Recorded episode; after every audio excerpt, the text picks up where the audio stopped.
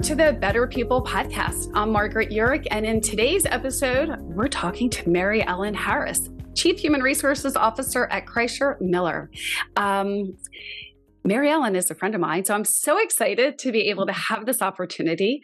Um, Mary Ellen is a member of MEA and has been part of our community for several years now. This is how I've had the opportunity to meet her and to get to know her. So, um, like I said, a, a huge treat for me to have you as our guest today, Mary Ellen. Well, thank you, Margaret. It's equally as delightful for me as well. It's a wonderful way to start my day. Thank you. And to start our Friday. Yes. yes. Uh, so, really, we're starting our weekend with this conversation, which is really nice. Yes. Um, so, Mary Ellen, I always like to, to really because you know your bio, your background way better than I do. Um, so I would love for you to just share for our listeners those things that you think would be most most helpful for them to know, most interesting for them to know. So whatever it is, I'm going to let you share it. Great, sure, happy to do so. Yes, I, I've been very blessed. I've had a wonderful career. Started in HR in uh, 1990. Ooh, yikes! And um, have just been very fortunate along the way to have had wonderful champions and mentors who've really helped me along my path. And I think that that's really important to note because I would not be where I am in terms of my career without the helping hands and the direction and coaching and leadership of other people lifting me up and giving me guidance along the way. And uh, the other thing I would share is that I'm just so, I, I've been very, very fortunate in that I've been able to obtain education and I'm um, very proud of earning a PhD in leadership. And so the study of leadership is very important to me. It's also fascinating and very complex. Those things. You've really summed it up nicely. Uh, so you mentioned education, and I did want to just ask you to highlight. I noticed uh, when I was looking through your bio uh, and your LinkedIn profile that you have been an instructor for a number of years at several different organizations. So just tell us a little bit about that. Yes, well, I think, but you know, part of it comes from just my passion for helping other people. As I said, you know, my career would be nothing if I, if I wasn't helped along the way, and so I see education as a, a pathway to help people um, grow as individuals and achieve their goals.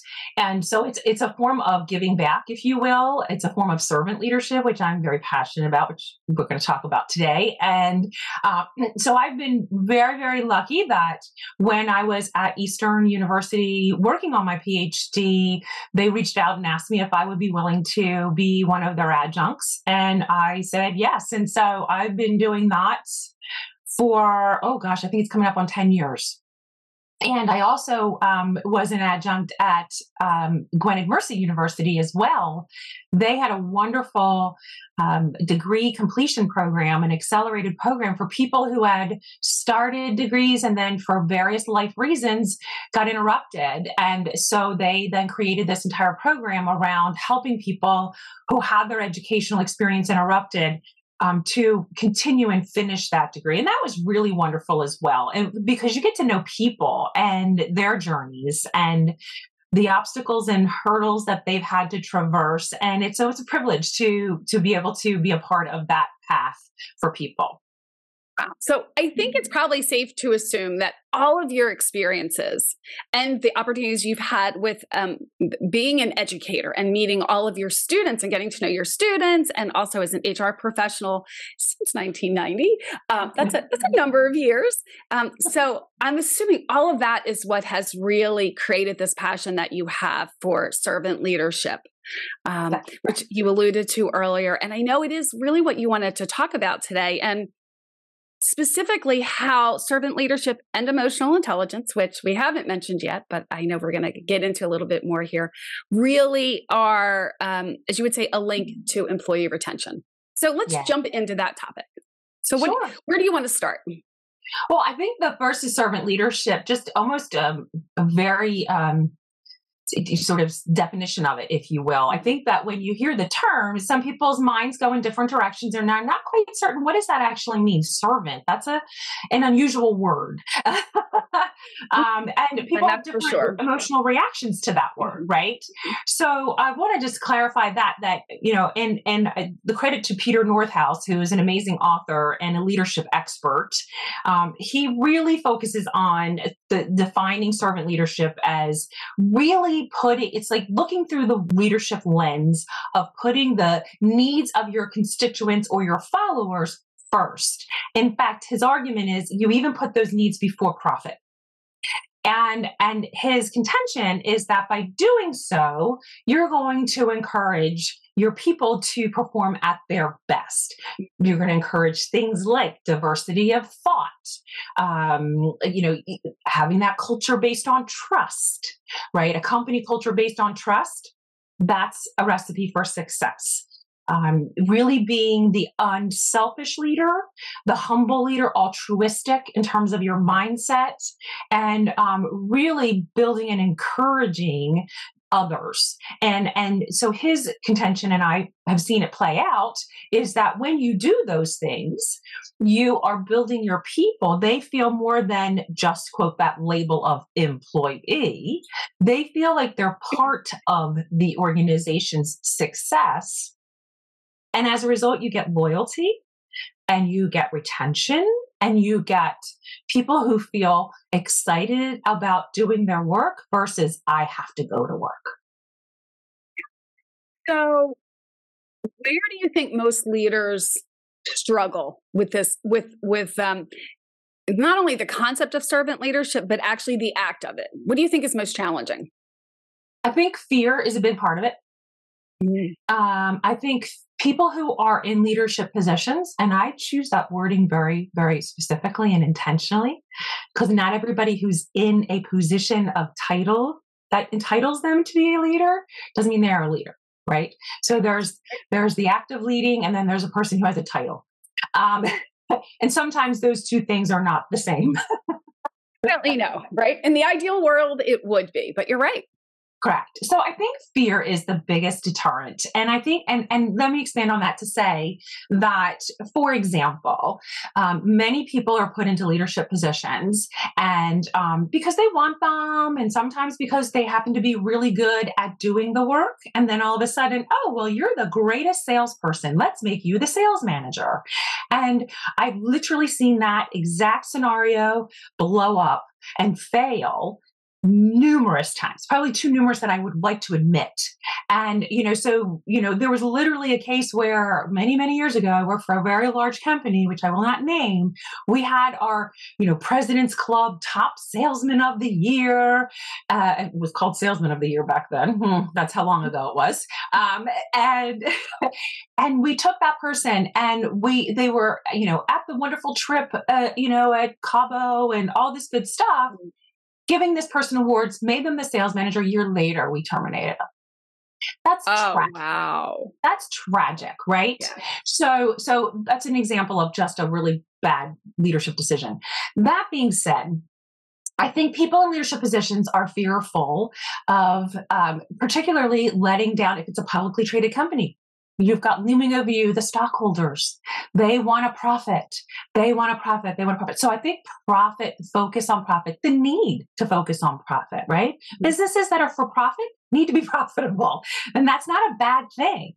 But I do think it influences people's behavior because of the importance of making a profit in those scenarios. I think that also people are afraid to admit that they don't have all the answers. And I think they're afraid to admit that perhaps relying on their people is a good thing because I think it makes them feel like they have imposter syndrome, right? Like that they're, you know, not good enough. So I think that those are pretty impactful. Um, oh, and I think, yeah, and I, I'm sorry, but what occurred to me is, you know, tying that statement with what the statement you made earlier. When you put something, somebody in a position to be a leader, and you don't give them the skills to do that, I think it is very easy, easy for them to have the belief that they do need to have all of the answers. Mm-hmm. That yeah. they can't um, go to their peer, go to their staff and ask for input because they should have the answer. Or when they are asked a question by one of their employees, they need to come up with an answer whether they whether it's correct or not because yes. they don't understand that that actually isn't what being a leader is all about. Yes. Yeah. So. I mean, we, we, and we it's spent a lot of time at, at my firm telling our people it's okay to say, I don't know. It's better to say, I don't know. Let me get the answer and get back to you than it is to wing it or make it up as you go or shoot from the hip, right? Like it's not okay to do that. And we say it's okay to be wrong. That's also, whoa, wait, I can be wrong? Wow, okay. And it's okay to not know and it's okay to be wrong. And once you create that safe space where people know it's okay, then you build down those walls of resistance. You get people to start doing it. And and then people who are experienced leaders have to model those behaviors. You know, I mean, our the head of our firm is called the managing director and and he it's like a CEO. He is the best at saying, you know what, that's a great question. I don't know. And and because he says it, then everyone else goes, oh, well, it's okay. They yeah. know it's okay. Yeah. So, what you're talking about now, I think, ties to the other uh, piece of employee retention, the other link, which is emotional intelligence. Yes. So, you really need to have uh, emotional intelligence, right? All of the a number of the things that kind of are involved in emotional intelligence, um, but really that self awareness and that confidence to be able to say, I don't know. Yes. So, talk to us a little bit about your thoughts around emotional intelligence. Yeah. So, so again, here I have another person that I love, and his name is Daniel Goleman. He mm-hmm. is one of the leading experts on emotional intelligence, and he's written many wonderful pieces, articles, books, everything about him. So I encourage any listeners to Google his name and go read his good works because he's really wonderful at articulating it. But I do think that self awareness is, and coupled with the empathy part of emotional intelligence, is is what can make the game changer for a person in, in a leadership position. And self awareness, even even just understanding ourselves to know when this happens, this is how I react.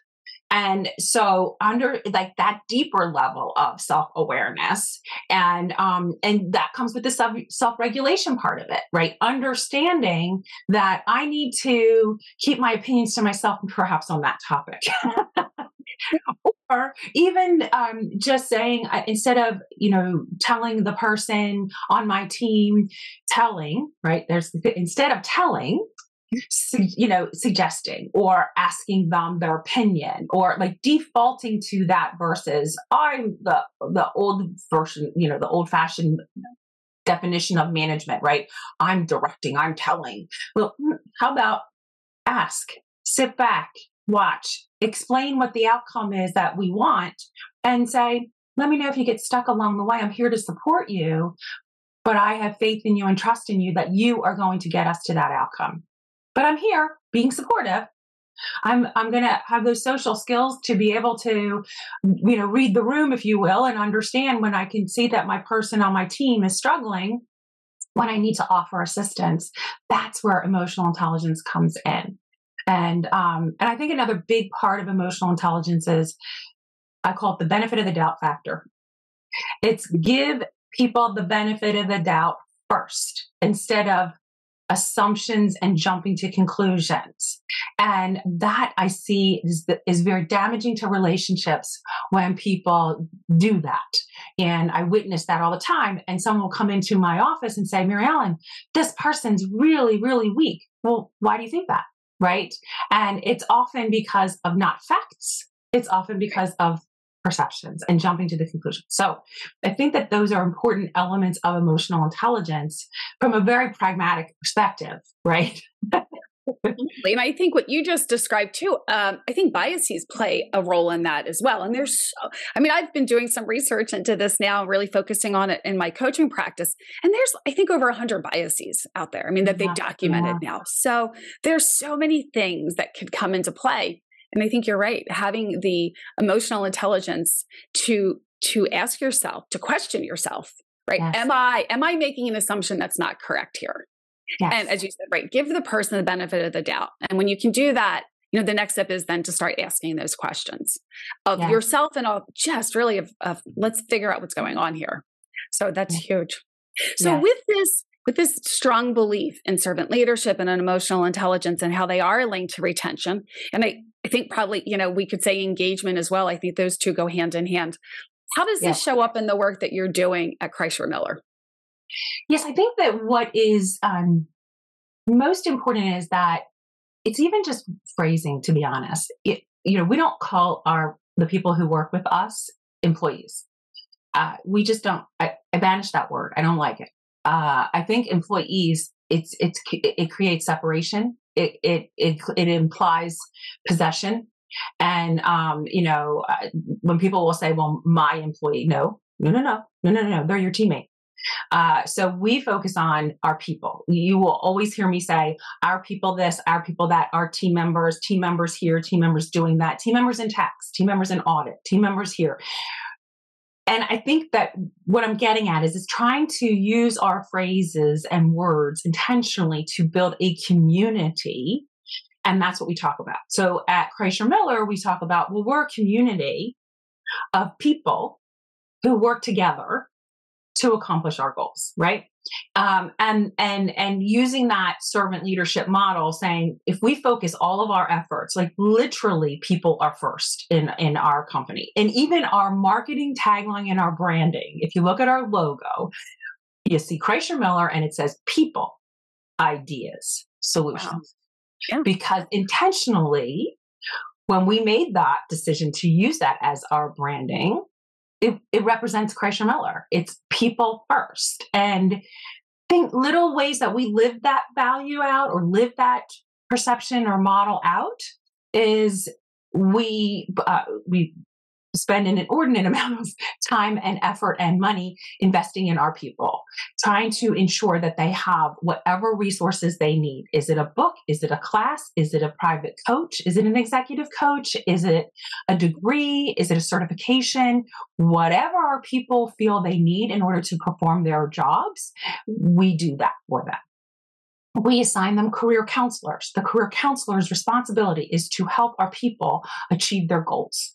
That is their job, right? Mhm. Um, we look at our policies, you know, things like when someone's going through a life moment, which everybody has them. We had a perfect example on Friday, Friday of last week. So we are a public accounting firm. And as you may imagine, a large part of our practice is tax returns, and the tax deadline is looming. Um, it might be like uh, tomorrow but yeah. anyway yes, it is. Um, so, um, well, actually, they moved it this year because the 15th is on a Saturday, so they moved it to next week. But for all intents and purposes, it's right now. It's So last, right. So last Friday was the seventh, and one of our teammates uh, reached out to me and their function center leader and said, "Hey, I just got a call. My grandmother is um, being taken to the emergency room, and um, you know, I, just I, I don't I don't know what to do because I have all this work to do." The immediate response from the head of the tax department was, "Go do what you need to do. Don't worry about your work. We got it." Unfortunately, several hours later, the employee did respond and say she passed. And, um, but she said, don't worry, I'll log on tomorrow and I'll do all my work. No. So immediately, the, the, the person in the leadership position said, oh, no, no, we've already reassigned all of your work. It's taken care of. You go and you stay and you do what you need to do for your family and to grieve a loss. wow That's emotional Wow. intelligence. That's servant leadership. That's community, right? So then the rest of the people were like, okay, we got this. Who's taking that one? Who's taking that return? I got this one, right? That's living that out in reality. That uh, that speaks to your culture for sure, and and it's all wrapped up in that. So that's amazing. Yeah. yeah, I mean, she felt, she felt that commitment to the team. Don't worry, I'm going to do my part. Yeah. And, and then the leader said, the commitment to the team, no, don't worry, we've got you. And then her teammates, no worry, we've got you. Right. Yeah. And the teammates know that unfortunately, if it's ever them that needs it, Yes. They'll get the same type of response from their leader, from their peers. So that's what I said. I mean, it's just created for you this awesome culture of community. I think that is the best way of describing it because in a community, you take care of each other. Absolutely. In a community, you can rely on the people to the right and left of you. And that's what people want. You know, that sense of community, that really that sense of belonging somewhere mm-hmm. where people will take care of them. Yes. Yeah. I mean, another just quick example. What we have a wonderful uh, young lady. She's a mom of two small boys, um, two years apart. God bless her. Um, yeah. And uh, and she's uh, she's also in our tax team. And she she came and she just said about midway through busy season, she said, "I just can't I can't do all this. It's too much. I can't be a mom and a wife and a, a, really good contributing team member. It's too much. I really think I need to resign. And and she's amazing and we love her. And I said, whoa, whoa, whoa, no resign. Let's talk about this. Right. What do you need? What do you feel you could be successful? She was very upset and very emotional and saying basically she felt she felt as though she was failing as as a as a teammate. She was failing as a wife and she was failing as a mother. That's a terrible emotional state to be in. And so i said what would make you feel better? Just dream out loud. Just just talk to me and just dream out loud. So she described well it would be really great if i could work till three o'clock every day be home and be able to um, have time with my my children, make dinner for my husband, and you know put my children to bed and give them bath time and um, and be able to do my work, uh, you know, between seven and three. I said, okay, we can do that. She said, what? She said, how how are you going to do that? I'm like, well, we're just going to do it. You're just going to do it. You're going to work seven to three and you're going to be home to do all those things that are important for you. And we also allow people to work from home. I said, and also you can work from home. And she said, oh, no, no, I can't work at home when the boys are. she said, I, I need to leave the house. I'm like, okay, then come here. Like that's whatever is going to work for you. And she just looked at me with tears in her eyes and she said, I, I, I really thought this was going to be my last day here at Kreischer Miller. And now I know that it's not. Right. And that you care about me as a person, not as an employee, and you have to make this done, and you have to do these hours, and you have to get this work. No. And now I know, and this person is now like the happiest person in the world. I have a loyal teammate. I have a person who feels that she was heard, that she mm-hmm. was valued, and she was appreciated, and that her life matters, mattered to us she'll come back to you again if anything changes. She now knows not only was it heard then, but that's the culture in your organization, and she will be heard again if something changes. Mm-hmm. Yeah, I mean, you know, as the commercial goes, that's priceless. you know, being really able to. Is. It is when you can work somewhere and you have that type of culture when you know people really care about you. Yeah, you just treat a person like a human being. You know, it's like you're a human being. You're not a worker. You're not an employee. You are a human being who has value and you matter. And at the end of the day, we all just want to matter. We just want to know that we matter. Yeah. Well, like I said, we want to belong. We want to have that sense of belonging. Yes. Yeah. So, so what's next then for you? At, at Kreischer Miller, like knowing how important these things are. Is there a project that's on um, the the radar for you uh, on the horizon, whatever you want to call it, that you want to do something that you still, uh, you know, that's still important to you? Uh, well, I would say the two things that are that are active projects right now that we're working on is is we are with actually plug for MEA with the help of MEA, we are um, completely revamping our handbook um, uh, which we purposefully don't call it a policy manual. Uh, you know, we call it our handbook. Um, and uh, we are purposefully revamping all of it and taking out all of the, what I will call old, old way of thinking of thou shalt not type of manual. You know, thou shalt not be late. Thou shalt not do this. Thou shalt, you know, to here's how we do things here. and this is our culture and these are our values and these are our guidelines. Absolutely right? There are guidelines and this is our pay time off policy and this is how this works right? Um, which is important. You have to have you know the handbook so that people know how to navigate um, the organization, but really looking at it through a very different lens um, of what I'm going to call servant leadership and emotional intelligence. And so that's a big project that's literally in in the um, process right now. The other uh, process that we are revamping is our um, performance evaluation process. Um, which yes, um, which I uh, have strong emotions about that as well, and that I am um, adamant that annual performance evaluations are horrible and are useless, and so I have banned those.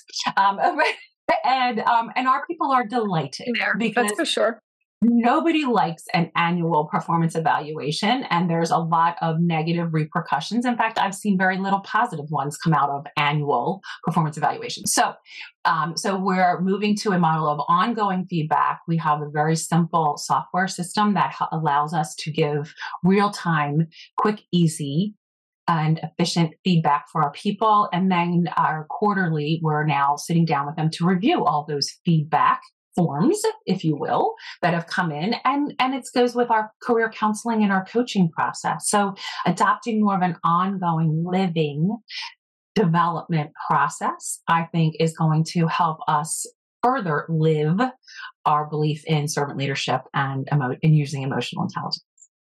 They sound like awesome projects and i you know i love that you're going there, right? So that because you talked about it earlier, it's about the words that you choose, um, yes. Um, like how you label things, how you label your team members. Um, but you do have to carry that through into everything in order for it to really become, uh, you know, a solid culture for you. Um, yes. You know, so many of our members I know, and I'm sure so many of our listeners here do struggle with that career conversation with helping to um, helping their employees understand where they can go within the organization or just where they can go in general with you know w- with where they're at now what's possible for them. So mm-hmm. you've mentioned now twice this career um, counseling or career coaching.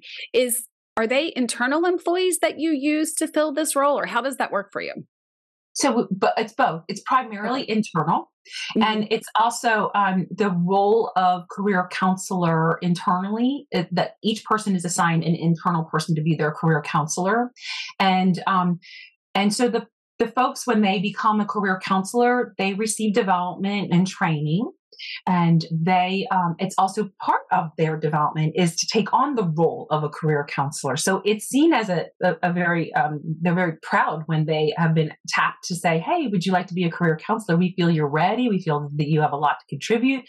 And it's a sense of pride that our team members are like yes okay i get to do this right? So um, they don't always like the forms to be perfectly frank but um, but they but they do appreciate that that it's again we believe in them and we are saying to them we believe in you and you have something to offer. Um, but in addition we do we do have an external coach that um, we will um, engage for team members when we feel it will be beneficial and helpful to them and that could be for various reasons. If someone's struggling we may have an external our external coach work with them. Equally if someone is that high potential, up and coming, um, and you know, on that cusp of being promoted to director, which within our context is a very big deal to be moved into that role and to earn that role. And so when we will take someone who's a very um, high performing, high potential manager, we will have them work for a year with the external coach. And um, we found it to be very, very beneficial I'm a proponent of both coaching, internal and having external. I don't think one or the other alone is sufficient, at least in my experience. So, just one more detailed question about this around this career counseling. Is it up to the employee to request time to meet with their career counselor? Does the career counselor reach like is it a schedule? Do you have two meetings per year or can the person reach out anytime they want to have a conversation? I love that question, and um, and we've gone back and forth over the years to refine this. And um, what we found is that we start with saying, "Team member, you are the counselee. You lead it. This is for your development. This is for your growth. You are accountable for owning the driving part of this relationship." However, we also supplement and say, career counselors, if you don't hear from your counselee at least once a month for a check in, you need to be reaching out, right? So we have like that hmm. catch all. but we start with career counselee, you're the driver because it's for you. And um and uh it and it's varying success, right? There are some people who are very very driven and they are uh, they have a scheduled on their calendars a recurring meeting with their career counselor every third thursday of the month and such. Then there are others that are a little bit more laid back and are like well whenever i need them i'll reach out. Um, but we do require at least there's you have to put some requirements on there. Um, we do say to the career counselors you need to have at least once a quarter a meeting with your counselee at least once a quarter. We encourage monthly but we also have to be pragmatic. They also have work to do. and I think you're, you know, you said it. Right? I, I think you've got the uh, right the right balance. Right, mm-hmm. the the person being counseled, the counselee can reach out at any time, um, and the counselor knows that ideally. And I love that you said monthly. I mean, I think that's amazing mm-hmm. that mm-hmm. your teammates there have this opportunity to be having these conversations on a mm-hmm. very regular basis. Mm-hmm. Um, but and, and, so that you know the counselor will reach out monthly, but worst case quarterly. And I think um, sounds like that you know mm-hmm. is the right recipe here for how to make this work um, yeah i also love that you put the emphasis on the on the the counselee to really drive and own their own career and i think that is appropriate mm-hmm. i also think some people need help in that area so yeah. you know to have them reach yeah. out it, that's awesome you know and we, and we even that's why we put last year we put into place and i was very adamant that you have to make it easy or people aren't going to do it right yeah. So what we did was we found um, a software system that we use for it's actually our payroll system eh, that we they have a, an add-on, if you will, um, where people can give real-time feedback, and the driver of it is the person. So if I want feedback, you know, one of the saddest things that happens as an HR person is when someone comes in and says, I, I don't know how I'm doing. No one gives me any feedback. That makes that breaks my heart. And my response is always, Well, did you ask? And they're like, I'm supposed to ask? Absolutely. When I want feedback, I ask right? So empowering our team members and giving them a easy, they click a button and they can push a request out to ask someone to answer three questions. What did I do really well? What do I need to improve upon? And what suggestions and how can I do that? Right? The what, the what, and the how. You got to tell them the how, right? yeah, absolutely. Because as I always say, if they knew how, they would have done it. More than likely, absolutely. Oh, that's great. Um, are you finding adoption of this software? I mean, are people yeah. using it?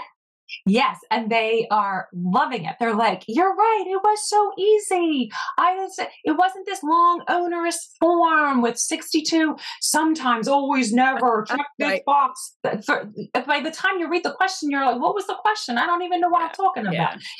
I'm all about simple.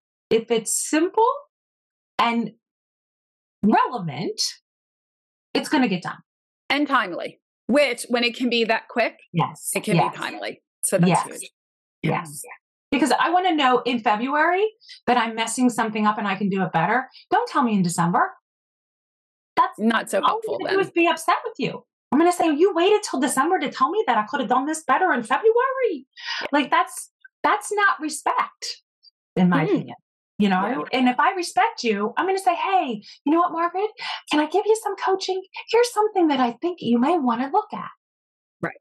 Kindness. Well, yeah, Kindness. it's it's back to your servant leadership. If you really um, want your team members to do better, if you really care about them as professionals, as people, then giving them this feedback is the right thing to do and to do it in a timely way because that's what's going to help them. That's going to that is what will help them improve. And it also lets them know that you care enough to take this time to one have observed their behavior yes. and then to take the time to give the feedback. Yes. So this has been an awesome conversation mary ellen. And i have just one last question for you and i, I love to ask this one of all of my uh, guests and that is with somebody um, with your background right? Your years of experience is there something that you've changed your mind about? Something that you used to think at the beginning and now not so much anymore? Oh, absolutely. Absolutely. There's a lot of things. Um, Are you, I just, just one, just one, just one. I think that the, the most, uh, the, the first thing that popped in my mind when you asked me that question was I've absolutely changed my mind. I no longer am a, a proponent of discipline in the workplace. Mm. Um, pro, you know, we put little pretty words on it in HR, right? We say progressive discipline, or um, you know, um, we performance improvement, performance improvement yeah. plans. um, uh, no, I, that's what I've definitely changed my mind about. We don't do performance improvement plans. We don't talk about discipline or progressive discipline because we uh, espouse this coaching and ongoing coaching. We're giving people feedback along the way. We absolutely, I had a conversation, was it Thursday? Wednesday of this week um, with a teammate who is, he's in the wrong role. He's in the wrong role and he knows it. And he came to me and he said, I'm, I'm not doing well said, okay, let's let's talk. Let's now shift this conversation to what are you good at? What brings you joy? Where do you enjoy spending your time? So um, we, when we do have to put something in writing, which is HR, sometimes we do, we create pathways to success. We create a written document co-authored with the teammate and their career counselor and their leader of their function center to say, here's the pathway to success. These mm. are the elements that are going to help you be successful. And then we put it again, it's in their hands. They're empowered mm-hmm. and they're accountable. I always say people can't hit targets that they can't see. So the pathway to success is defining that. So that's definitely something that I've changed my mind on. As an HR professional in, in the 90s, it was discipline three times and then you write them up for this. It's a verbal, it's a written, it's a no.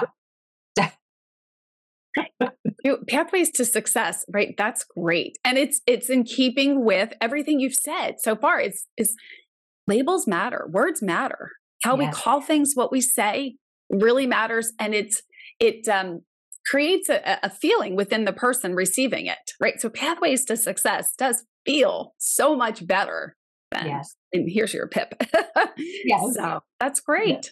Well, Mary Ellen, this has been amazing. I um, really, as I said at the very beginning, I was so looking forward to having this conversation with you. It's been a true pleasure, a great way for me to start my Friday, start my weekend. And I think our listeners are really going to get a lot of, um, learn a lot of great tidbits from this conversation. So thank you for your time.